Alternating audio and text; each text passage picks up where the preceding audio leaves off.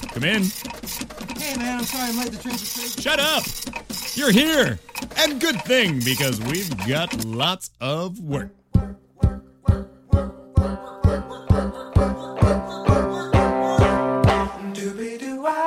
It's Employee of the Month with Katie Lazarus, the talk show featuring unforgettable guests with incredible jobs. And now, here's my boss and your host, Katie Lazarus.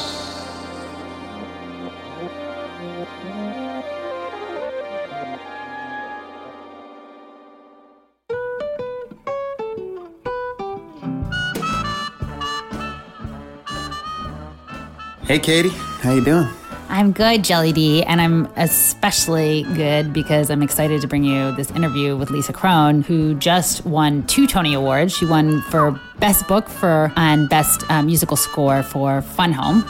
It was the Best Original Score, and they also won Best Musical for 2015. Yeah, I hear amazing things. Please. You seen it? I did, and I was so excited because I got to um, see it on the same day that uh, the Supreme Court made sure that gay marriage is legal in every state. It was Big day, of- big day. kind It's of a good way to celebrate. Yeah. Yeah. Mm. And I first saw her in Well, which was an autobiographical play she did that went to Broadway, and she also got some Tony nods for.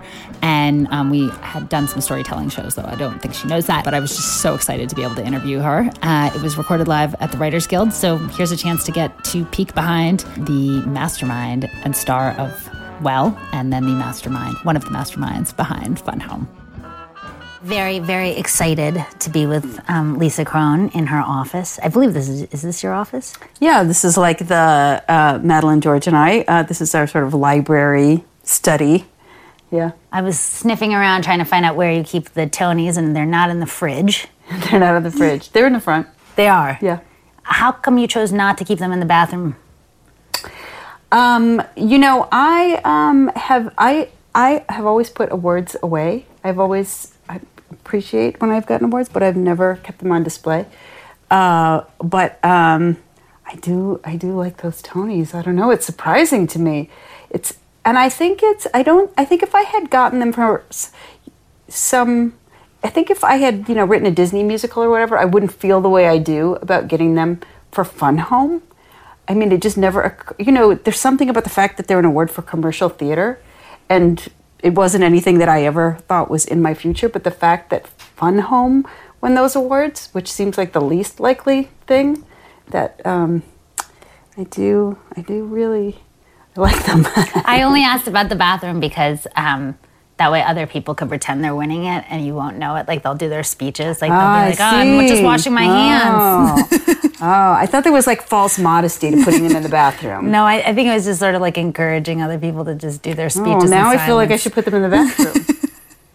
No, now they just have to do it publicly. Like, what would I say? What would I do? right, or maybe when I go into the bathroom. Yeah.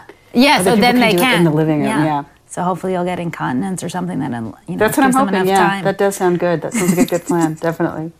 Um, I first became intrigued with your work um, hearing about the Verizon play you staged. Oh yeah. Just because I have such a, uh venomous relationship Mm-hmm, with, I'm so conflict avoidant, except in one area of my life, and that is with Mm-hmm, Verizon. Um, I was just curious, who is your uh, provider now that you've already staged one show about Verizon? I do. I do still have. Um, I, I have DSL from Verizon. Like who has DSL anymore? But I do. Yeah. Wow. And a landline. Who's your phone service now? Well, I have a landline through Verizon, but I have Oh, uh, wow. AT&T cell phone. Yeah. So after staging an entire play about a woman who's in conflict with, Yes. Well, you Although know, it's not really They're all the that, same. They're all the same. You know. I had no idea that all corporations are Let me clue you in on that. I really actually wanted to ask more about when you made the transition, and I sort of I don't know enough about the theater world, so I can only talk as a comedian. You have such a um, innate talent for storytelling and for comedy, and sometimes this is a generalization, but sometimes I find people in theater very contrived in their humor. Or it feels like they're acting, and they can act funny, meaning they can almost do an impression of humor.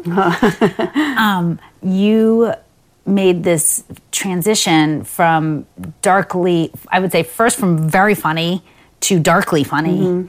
Um, and I wanted to hear about that transition. I sort of found my way down to the East Village to the Wow Cafe, legendary lesbian theater collective, and um, I was, you know, just like standing on stage and telling stories. And my my family is all funny storytellers. You know, my family loves to tell a funny anecdote, and I had been sort of honing these anecdotes uh, for my whole life, basically.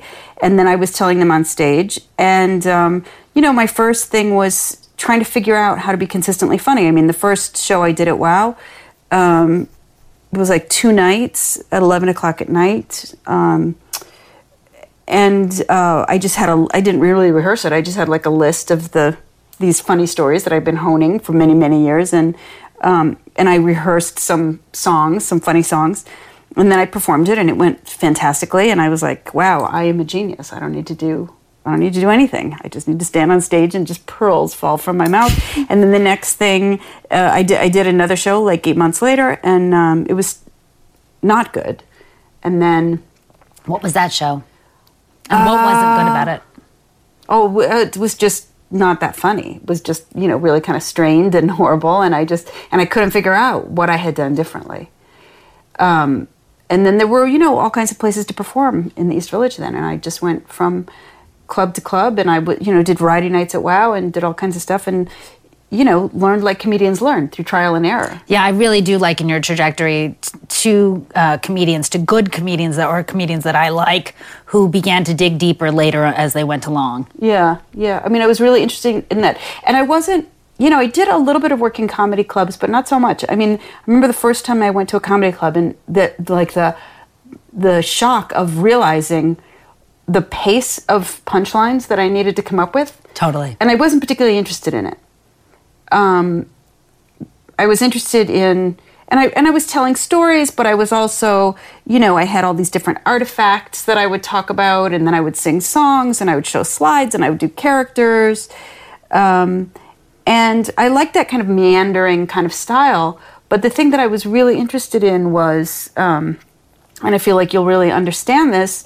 Um, I mean, I remember the first time I was on stage by myself uh, the shocking feeling of realizing that when I stopped talking, nothing was going to happen. And that you have to hold, you know, what it is to hold people's attention. And I think the first phase of that is that you think you just need to keep talking. You know, you just go, go, go, go, go. And in that trajectory, you know, somewhere in those years, like three or four years in, I heard some comedian on television talking about being a comedian, and he said it takes seven years to be a com- good comedian. And I was like, oh, I'm pretty funny now.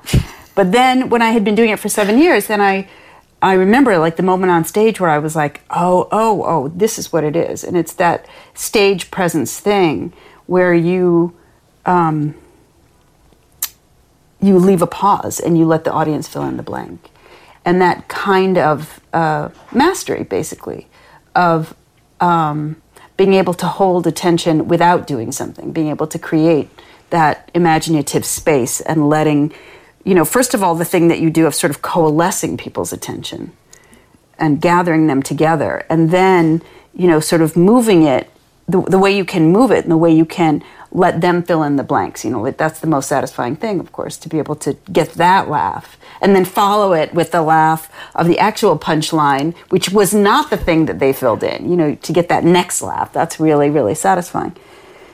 And and then you know the kind of thing that you learn when you're on stage a lot, which is how to, when people are not particularly interested in seeing you, how to make yourself, you know, how you Can you give an, a specific example of that? What you mean by that? I guess one of the things was, you know, uh, learning to breathe on stage, and that had to do with a physical relaxation and allowing yourself to be permeated by people's attention, as opposed to the way you can sort of, you know, I think if you get panicked, you can kind of hold your breath and make yourself impenetrable, and and it, and I think people actually can't see you when you're like that and I so you know the skill of you know feeling like you're feeling like I could feel people's attention wane, and physically sort of letting my breath drop through my body. I don't know. I, I don't know how to describe. Like I can feel what it is to do it, and and and uh, making myself permeable to people's attention again. And I think that exchange um, that, that you are in that kind of a profound relationship with people when you're on stage. Um, if you're talking directly to them. I mean, I, I, you do it also, I suppose, if you're acting in a play. De- definitely people do. Really great actors do it. It's all artifice, and yet it is an authentic exchange. And, be, and from coming from WOW, where, the, where, you know, the thing that, when I first saw shows at WOW, that really, like, just blew my mind was what it was to watch people on stage who didn't know the rules, quote unquote, of being on stage. They didn't know how you were supposed to act in a play. Yeah. And the, you know, the, the sort of, sometimes sort of car wreck kind of fascination with that. And that really informed so much of my work through Well. I think that meta theatricality that I was so interested in was that difference, that energetic difference between being a person on stage performing and a person in a room with other people. Yeah. And shifting back and forth between those two types of energy. Um, you know, in um, 101 Humiliating Stories and 2.5 Minute Ride and in Well, all of them have that device where I seem to be talking uh, directly to the audience. But then I drop even that direct address perf- uh, performance persona in the moments that I get. You know, the, the conceit is that I get lost, that I lose track of the performance. And the sort of electricity of what that is. And then because I am in control of it and I can pick people up again, uh, what I was interested in was the sort of DNA that I, I do feel is like hardwired in us of of watching theater. Even people who don't ha- who don't think that they know anything about that or that they care about that. Yes. That it feels the electricity of what it that that contract of of watching a live performance, particularly a theatrical performance, the way the audience that that jolt of that particular electricity goes through an audience when it feels like the performer drops it when they lose it and then if i pick it back up then then it's an exhilarating theatrical experience Right, to, to know when when they're in control and, and not in control, meaning you as an actor. Right. As an audience person, you will go along for the ride if you know that the performer is in control ultimately, but it, it feels exciting to have that shift back and forth and a little bit. theater can't if you play with that thing where you lose track of the performance part of the reason that's electric is that what the audience feels is what they take for granted otherwise which is that the performance is absolutely dependent on them and that you're walking a, a tightrope together you're walking a tightrope if you mess up or if they walk away it's you know it's it's horrible it's horrible to watch a performance go bad It's uh, one of the most painful experiences. One thing I was going to ask is in Well, you have a um, partner on stage, and your Mm-hmm. your mom. And what are the benefits of having someone else on stage, and what are the fears that come up? Because you've gone from solo performing right right to having someone else there. yeah i mean at this With point your own work. at this point i much prefer being on stage with somebody else um, partly because i just like um, i enjoy that you know I, f- I feel like i went to the graduate school of jane houdyshell who played my mother and leigh silverman who directed it you know like they i learned you know jane is she's so extraordinary and so to do a scene with her uh, is just you know profound acting pleasure Right. And it's like playing tennis with someone who's better than you. yeah totally totally How did um, doing your own work, or I should say autobiographical work, um, both with 2.5 Minute Ride and with Well, um, how did it feel writing about people, writing about your personal life when it's not really, how do I say this? Here, I'll use Stephen Colbert as an example. The actor is, you know, or the persona Right. is not the person, um, really, even though they share the same name. right And to what extent is that true in autobiographical works, in your autobiographical works? Right. That's a really interesting comparison because, um, uh, and I'm going to remember that because, uh, yeah, I didn't, I, I didn't feel like I was, um, I mean, the work was all that work was drawn from autobiographical material. But the point to me was never to tell stories about my family. The point was to use those stories to make a theater piece that would explore certain ideas. They were theatrical essays in a certain way. And in them, I had to create a character of myself who didn't know something. And um, because I think that's the essence of a theatrical character, the audience has to see more than that character can see. The play has to be bigger than any character in the play. And because I wasn't interested in just telling stories, although storytelling is a an ancient and um, you know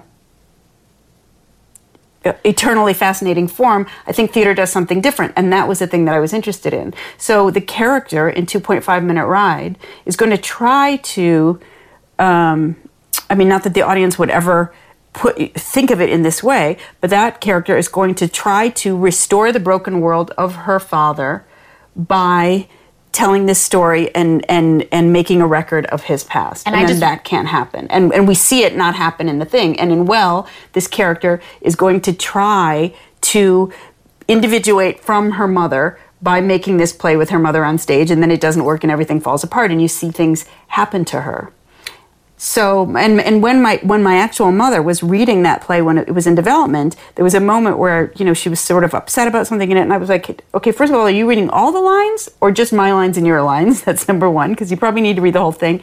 And and then at some point she said to me i didn't know that you felt like that. And i said you know mom i'm not just the lines that i say i'm the entire play. And and we actually did a q&a one time where a woman said to me she was very upset with me and she said you should listen to what kay says in that monologue and i said i wrote that monologue so i know exactly what she says I like that you didn't say like I have a therapist already. I just want to give some context because I have um, we have listeners from not only all over the world, but listeners who who have I have so many different types of guests. Um, so I, I just want to give some context about your plays. So if you could just give a quick summation of what 2.5 Minute Ride and Well is about, that way I don't, even though I've seen both, I don't want to um, screw them up in front of the person and be like, that's not what it was about. It was a metaphor for how I feel about haikus. Right. Um, but the 2.5 minute ride being about your, your father and also, yeah. And Yeah, I mean they're they're very. I, I feel like we could have sold so many more tickets if I if they could ever be this. They were extremely difficult to describe um, these plays because they keep sort of unmaking themselves. But um, one way to describe it is a 2.5 minute ride um, intersperses three stories, three sets of stories. One is about my the whole play in a certain way is about or putatively about the relationship that i my relationship with my um, dad who died last month actually who's um, was a german jewish um, holocaust refugee so it's about a trip that we took together to his hometown in germany where he, he left from there when he was 15 years old and um, uh, then to Auschwitz, where his parents uh, were sent um, and where they were killed. The next set of stories is about our my Midwestern extended family's annual trip to the Cedar Point Amusement Park in Sandusky, Ohio, where I would say well into his 80s, my dad enjoyed riding the roller coasters, and the and then uh, w- one time when we went to this. Um, park together and the, in the the trip that I talk about in the show, I went with a videographer, Mary Paterno, actually, um, to video my dad doing that. And then the because I was going to make a video about his life, and then the third set of stories uh, is about my brother's engagement and subsequent wedding to a woman he met in the Jewish Singles Room of America online. So it intersects those uh, three stories, and I was interested in his history, but also, I mean, there's a lot of things to say about it, but I was interested in a way of talking about issues around the Holocaust that weren't sort of um, pre. I, I, I- felt at a certain point like we have very codified ways we feel like we're supposed to react to that subject and how to tell those stories in a way that would be disarming that would that would have a, a kind of a, an immediacy of um, in, in which I could disarm that kind of codified reaction. I also liked that it had relevance for people who, I mean, particularly because you're from Michigan and there's a mm-hmm. huge population of, uh, you know, Palestinians and Arabs as well mm-hmm. as Jews. And I, mm-hmm. there was something just so beautiful about having a story that is so relevant today for other people who've had to escape or whose parents were refugees and had Yes. to flee. And, and I, I really liked learning about what is it like to be the child of someone Yeah. who- who comes from this background and i thought that that was universally relevant in your work Yeah, I mean, I, I think one of the things that was, uh, I mean, I did that show a lot and I did it in a lot of different places. And one of the things that was interesting was feeling different constituencies. Like there were reactions from a certain kind of reaction from people who have aging parents, certain kind of reaction from people from the Midwest, particularly who had been to the Cedar Point Amusement Park, a certain kind of reaction from gay and lesbian people. Um, and and so it was interesting, and it was you know it was always gratifying to hear them when the audience was really mixed with all of those people and listening to them inform each other's reactions was really really fun. and well Well, uh, focused on th- there's the, there's a character uh, that's essentially my mother um, in that show, and it had to do with you know that one was really impossible to um, describe, and every description of it sounded like a play that I personally would rather just poke up my own eyes and see, like um, you know, mothers and daughters in healing. You know, it's just like, oh, that sounds terrible. chicken soup for the mothers and daughters exactly. so um, uh, it was about, um, uh, you know, as the character of me said in the play, illness and wellness, and why some people uh, are sick and some people are well, and some people are sick and then they get better, and some people don't.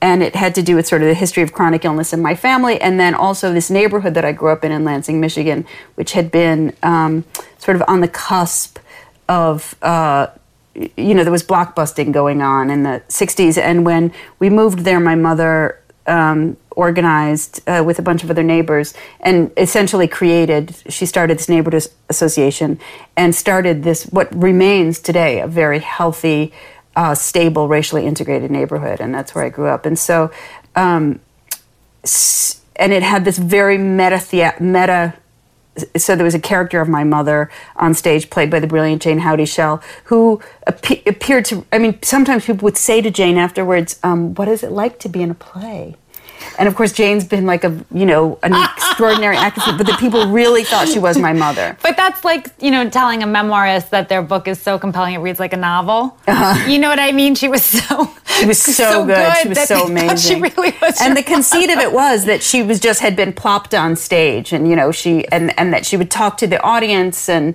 um, and then there were these actors on stage. There was this ensemble of four actors, and I this character for me was theoretically, you know, also staging these these scenes. One of the difficult things about the play which had such a strange form was figuring out how because the, the whole thing derails. The thing my the play that the, the performance piece that my character theoretically is going to put on it totally falls apart. But in order for that to happen we had to make the audience understand what it was supposed to be and what it was supposed to be was so made up and strange.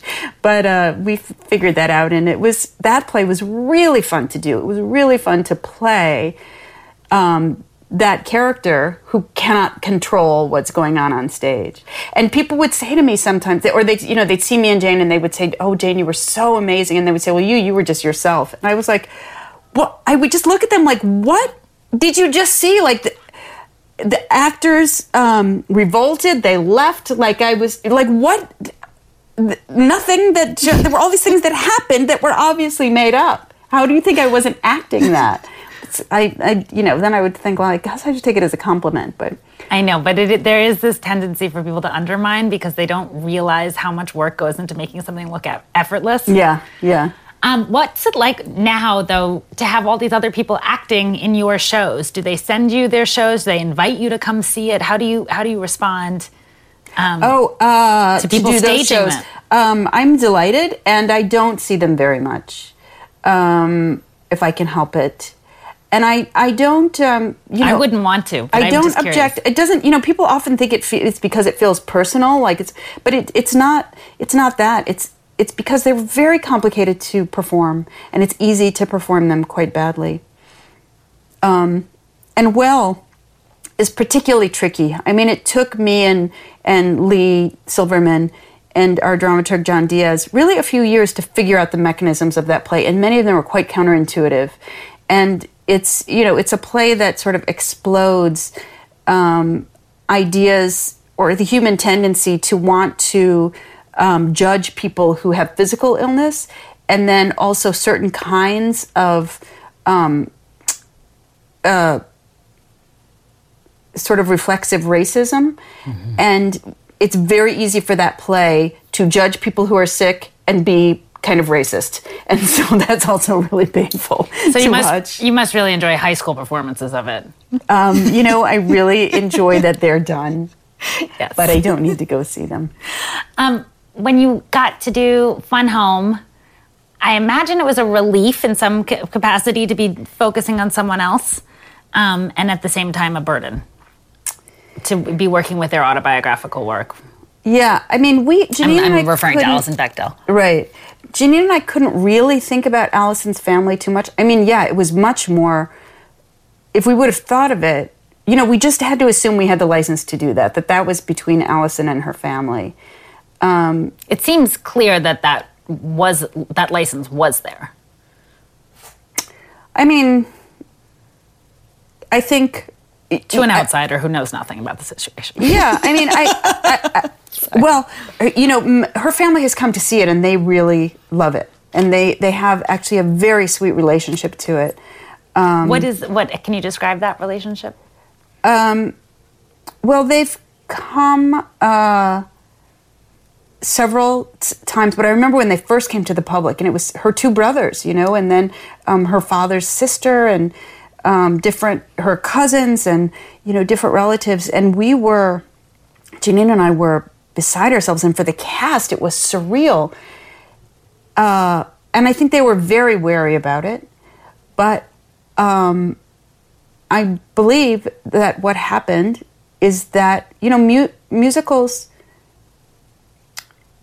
You know, we, I think we what we made is very different from the book. It's made up, Completely. and yet all of it is from the book. I mean, it, it's you know, it's it, it's what we set out to do. That we had to invent a new thing, but it is her book, and it is her story. But what musicals do, I mean, I think the reason that Gina and I felt inherently that it could be a musical is that there's an undercurrent of yearning that runs through that book. So for the musical, that rises to the surface and that is foregrounded because emotion emotional yearning drives a musical and i think for that family they ha- they have had an emotional catharsis around his death that happened um, you know 30 years after he died I find, and this is, I'm not a musical theater geek, so I'm, I'm just putting this with a grain of salt, but um, personally, sometimes music, whether it's actually in a film or um, a musical, um, takes me out of the moment. And I, it feels like contrived intimacy. And for others, they can feel that way about um, on the History Channel when they go back and do a um, reenactment reenactment. and uh, of course, the opposite happens here, where it's um, so compelling. And I, you know, I felt the same way in Hamilton. It doesn't have to be even a similar kind of you know Right. genre, but but in that it's a musical, Yeah. I was able to laugh and cry. Yeah, you know, in, yeah. in both. Um, I wanted to ask if if you struggled with those issues at all in terms of it's your first musical. uh-huh Were there things you were worried about of taking people out of the moment in terms of motion, or um, I don't know, balancing like when do I want someone to feel X and when do I want someone to feel Y? Does that come up at all? I mean, that's the work of writing a musical, I think. You know, that's the work of it, is figuring out what moment is meant to be musicalized and how to musicalize it. And, you know, Jeanine Tesori is a master, and she's the, the greatest of the greats. And, um, and she, I mean, I think she and I are rigorous about that kind of emotional truth in different ways. We had different sets of skills.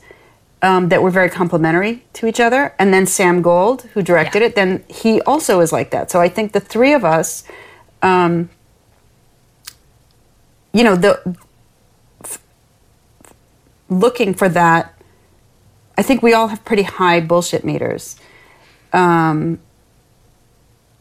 and also similar values around exactly those kind of questions.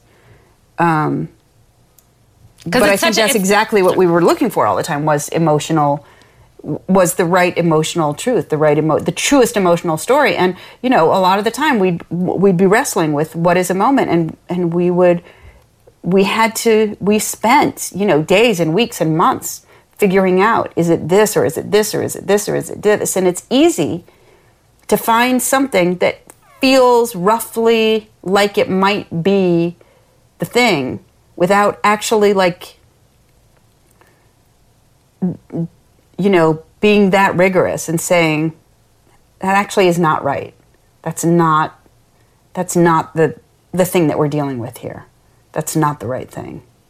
Let's think about this story more until we get to the the what what is at the bottom of this Another part of Fun Home that I was so um, moved by, and I know I'm not alone in this. It's sort of like saying I love the uh, rainbows, but um, and I don't mean metaphorical ones, but um, it was the first time I had seen um, female sexuality in terms of being a lesbian, not through the prism of um, a heterosexual model as to what it should look like, Um, and it was really moving to see lesbians be able to be themselves and still be sexual and not be um, one dimensional, but also. Um, I know that there are tons and tons and tons of television programs. I'm just kidding, but there are several television programs, um, you know, about the issue. But they, but there is still this like heterosexist norm I find um, put on them, and I wanted to know how. I have so many questions, but I guess the first one would be: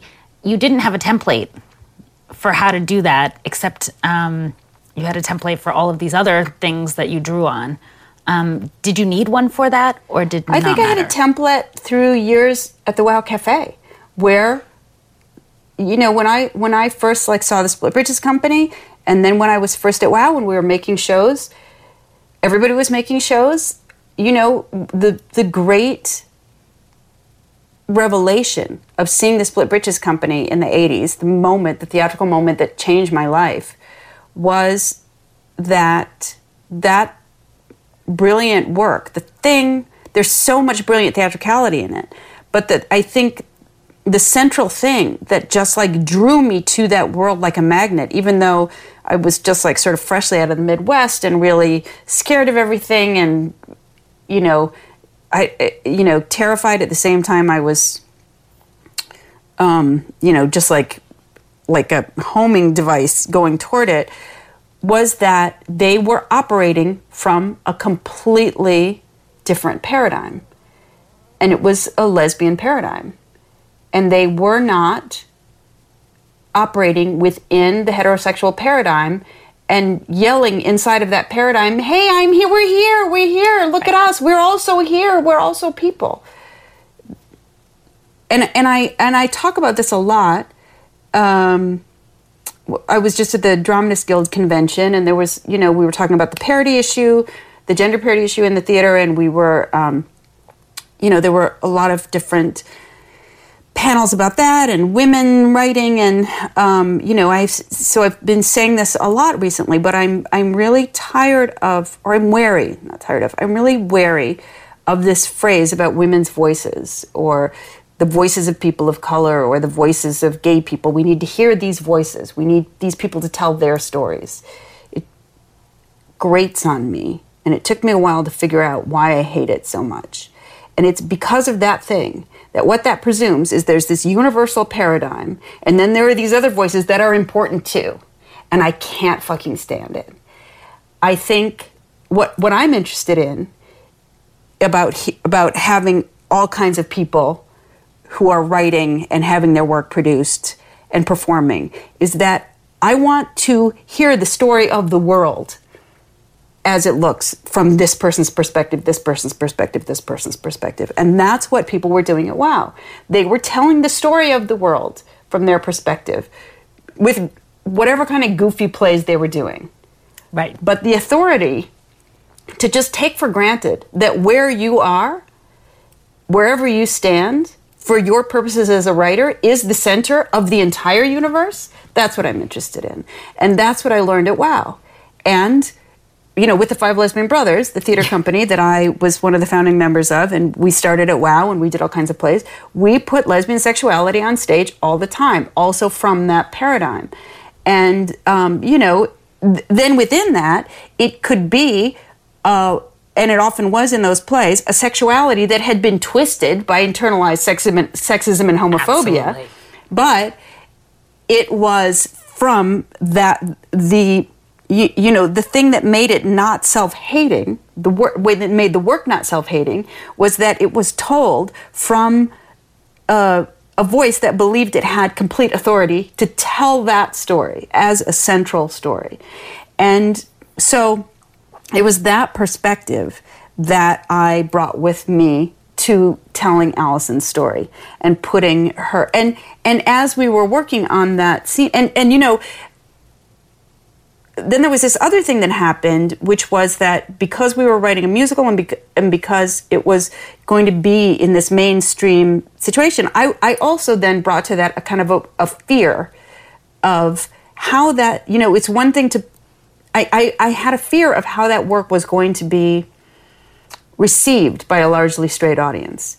And I was wary. So, for instance, Ring of Keys, I originally told Jeanine I don't want to write that song because I didn't know how to do it so that the audience wouldn't laugh at the butch. And, and just for, for folks who have not seen Fun Home yet, um, Ring of Keys is a song about identity and this young uh, girl, which is a, young version of, of Alison Bechdel, um, sees an older woman and she's able to connect with her and say, There's something about this woman that I, I, I sense is similar to me, and I'm not quite sure what it is. And because she's a child, she focuses on the ring of keys. Her ring of keys. And then her ring of keys and her boots and her jeans and her short haircut. And um, yeah.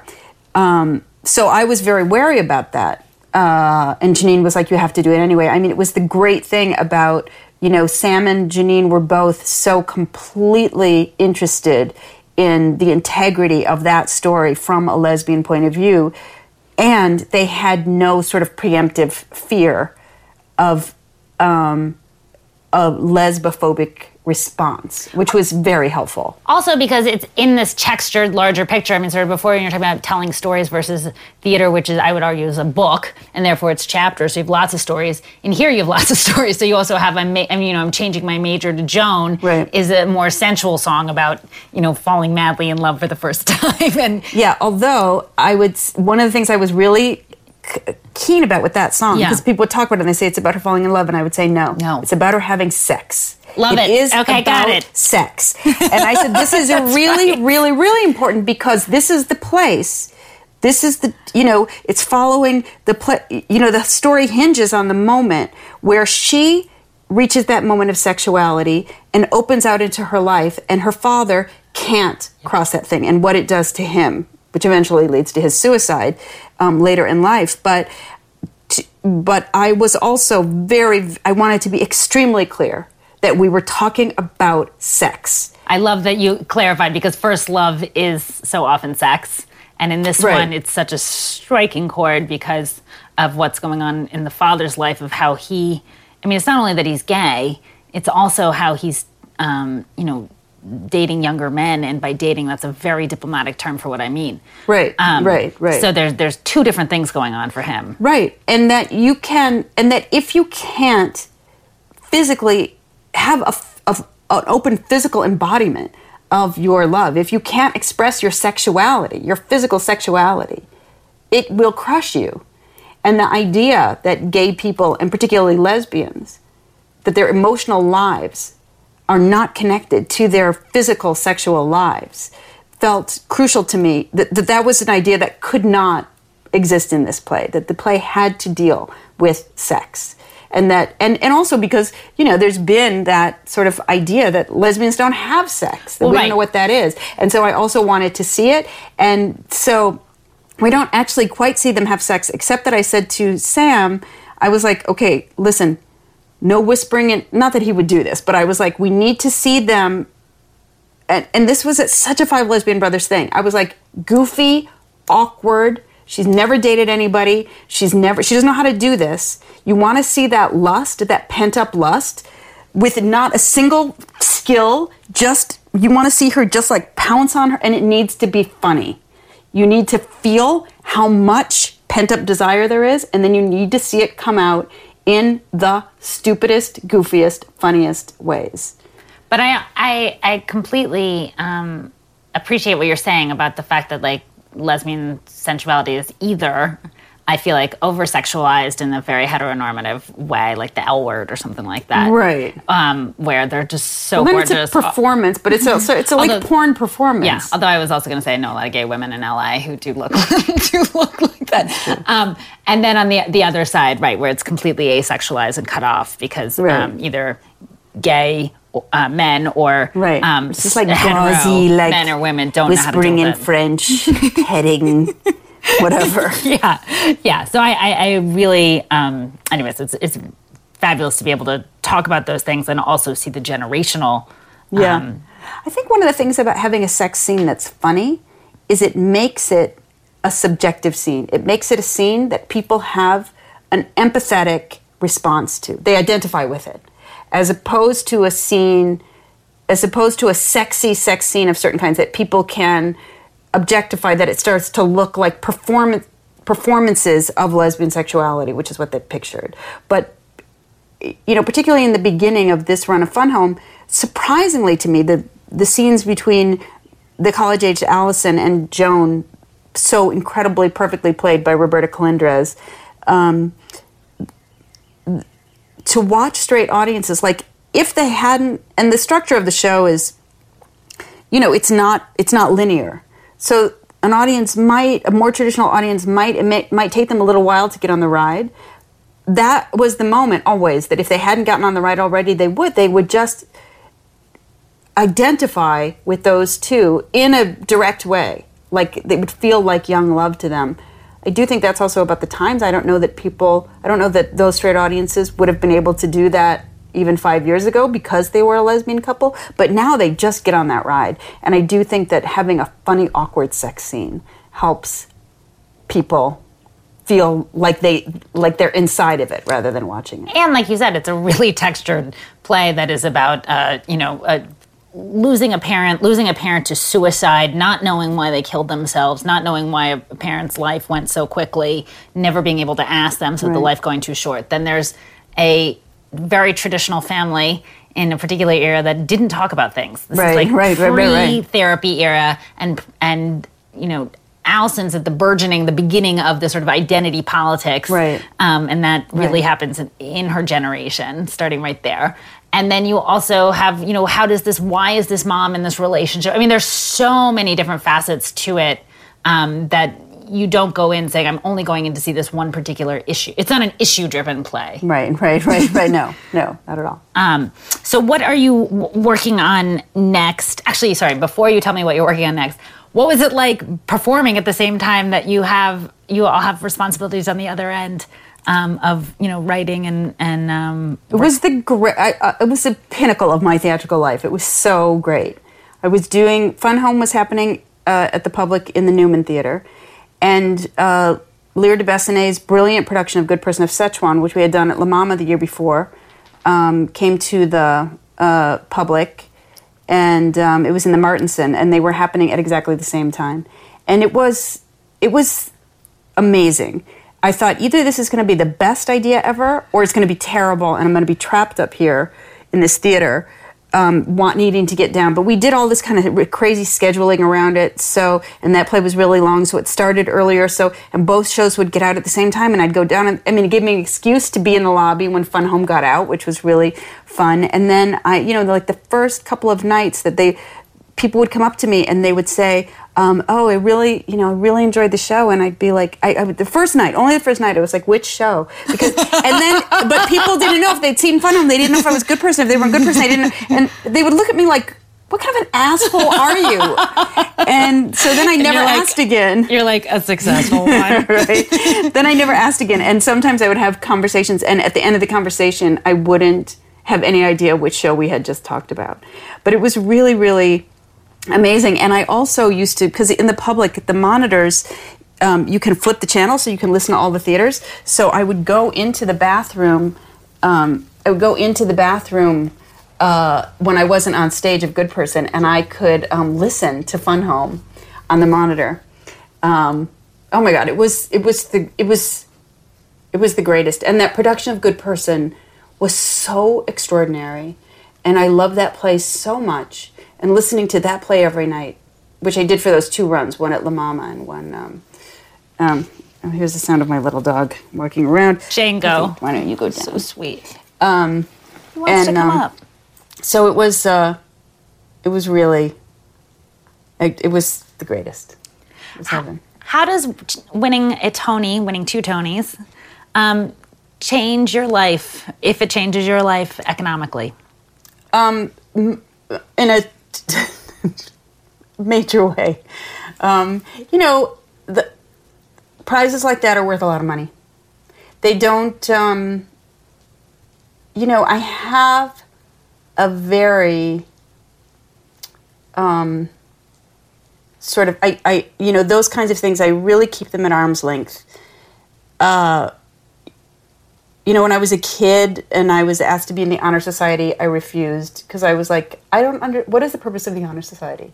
And they were like it's so you can do good works. And i was like i don't know why you have a certain have to have a certain grade point average to do community service. I, I refused.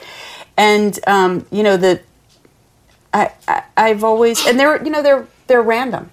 Those things are random. Yes. and um, uh, they're punishing in a lot of ways. Um, But you've been on both sides of the fence and you've worked a very, very, very long time to achieve the type of success you have. yeah, I mean, yes, I think it's I think it's fair to, it's- to be able to be comfortable making a living in the theater. I am comfortable with that. I'm happy for my success. It's not. It's not that.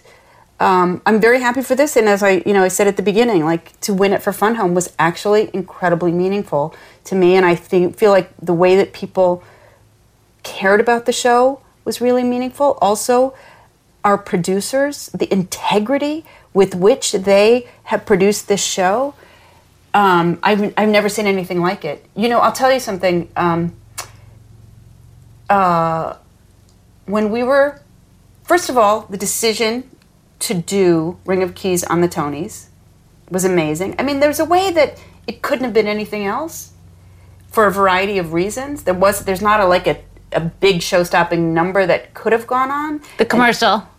The commercial, but it's weird out of context. you know, it's very strange. But there are producers who would have done that, and I think the Tonys, you know, the, the CBS the people kids and- originally wanted them to do that.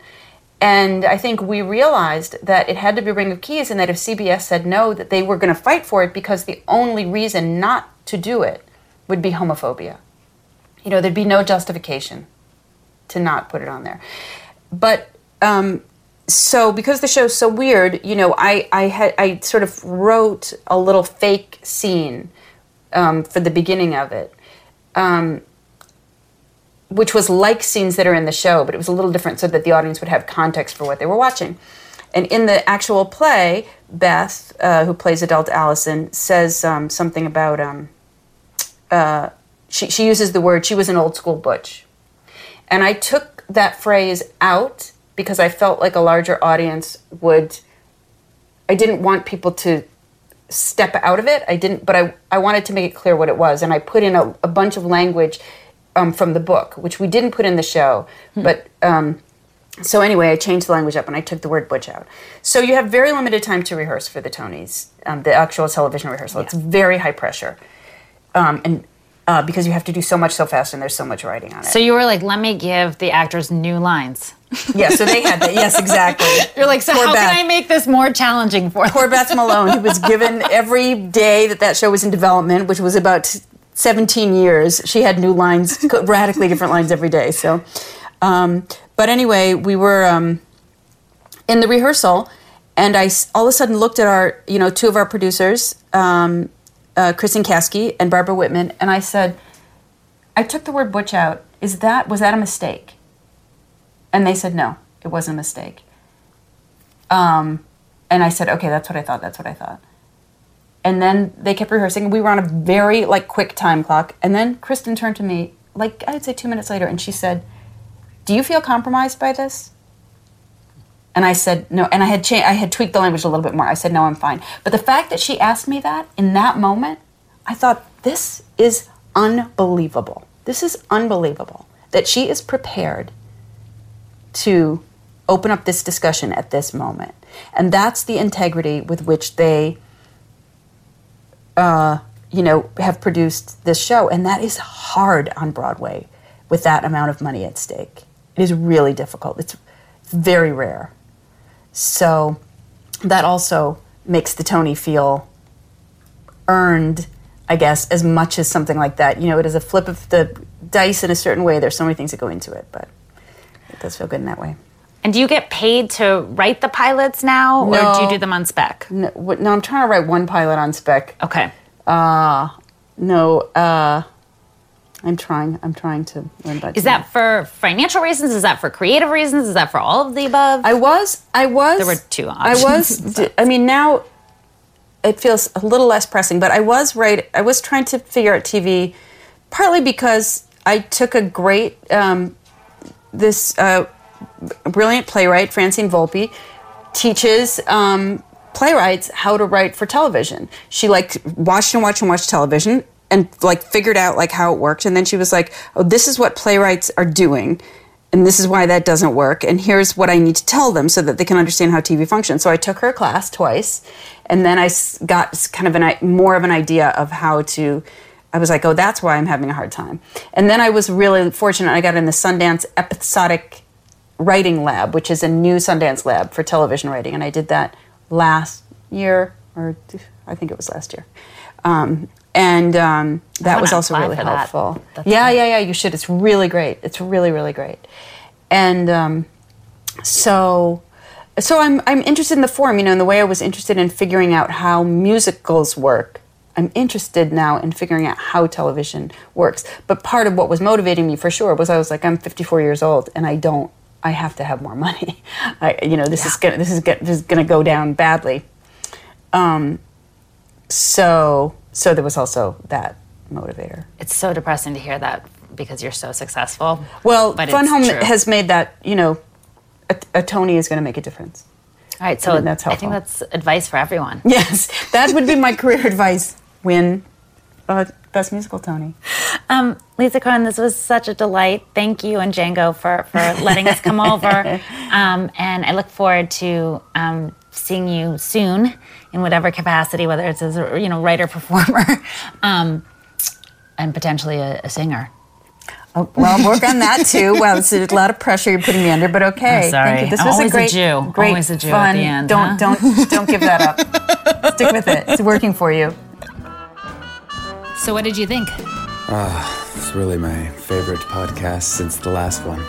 I thought it was a fascinating episode. I want to thank all of you for listening. I really want to thank Jelly D and Ian Mazoff for enabling this podcast to happen. And I am going to do a shout out to all of you to please give if you can. There are several ways to give. You can donate money. You can also write nice things about us on iTunes and on SoundCloud or however it is you listen to this podcast because those things help. Because in order for us to continue this labor of love, we're going to need a little more support. But I do also want to just say thank you to all of you who have been giving. It's been fantastic to have you along for the ride. And we have a whole new season coming up. Joe's Pub, we're going to be there monthly. So check out employeeofthemonthshow.com to find out more. And I think that's it. I think everyone else should just enjoy their day. Yeah, yeah, get out of here, guys. Yeah, we'll talk to you guys soon. Bye.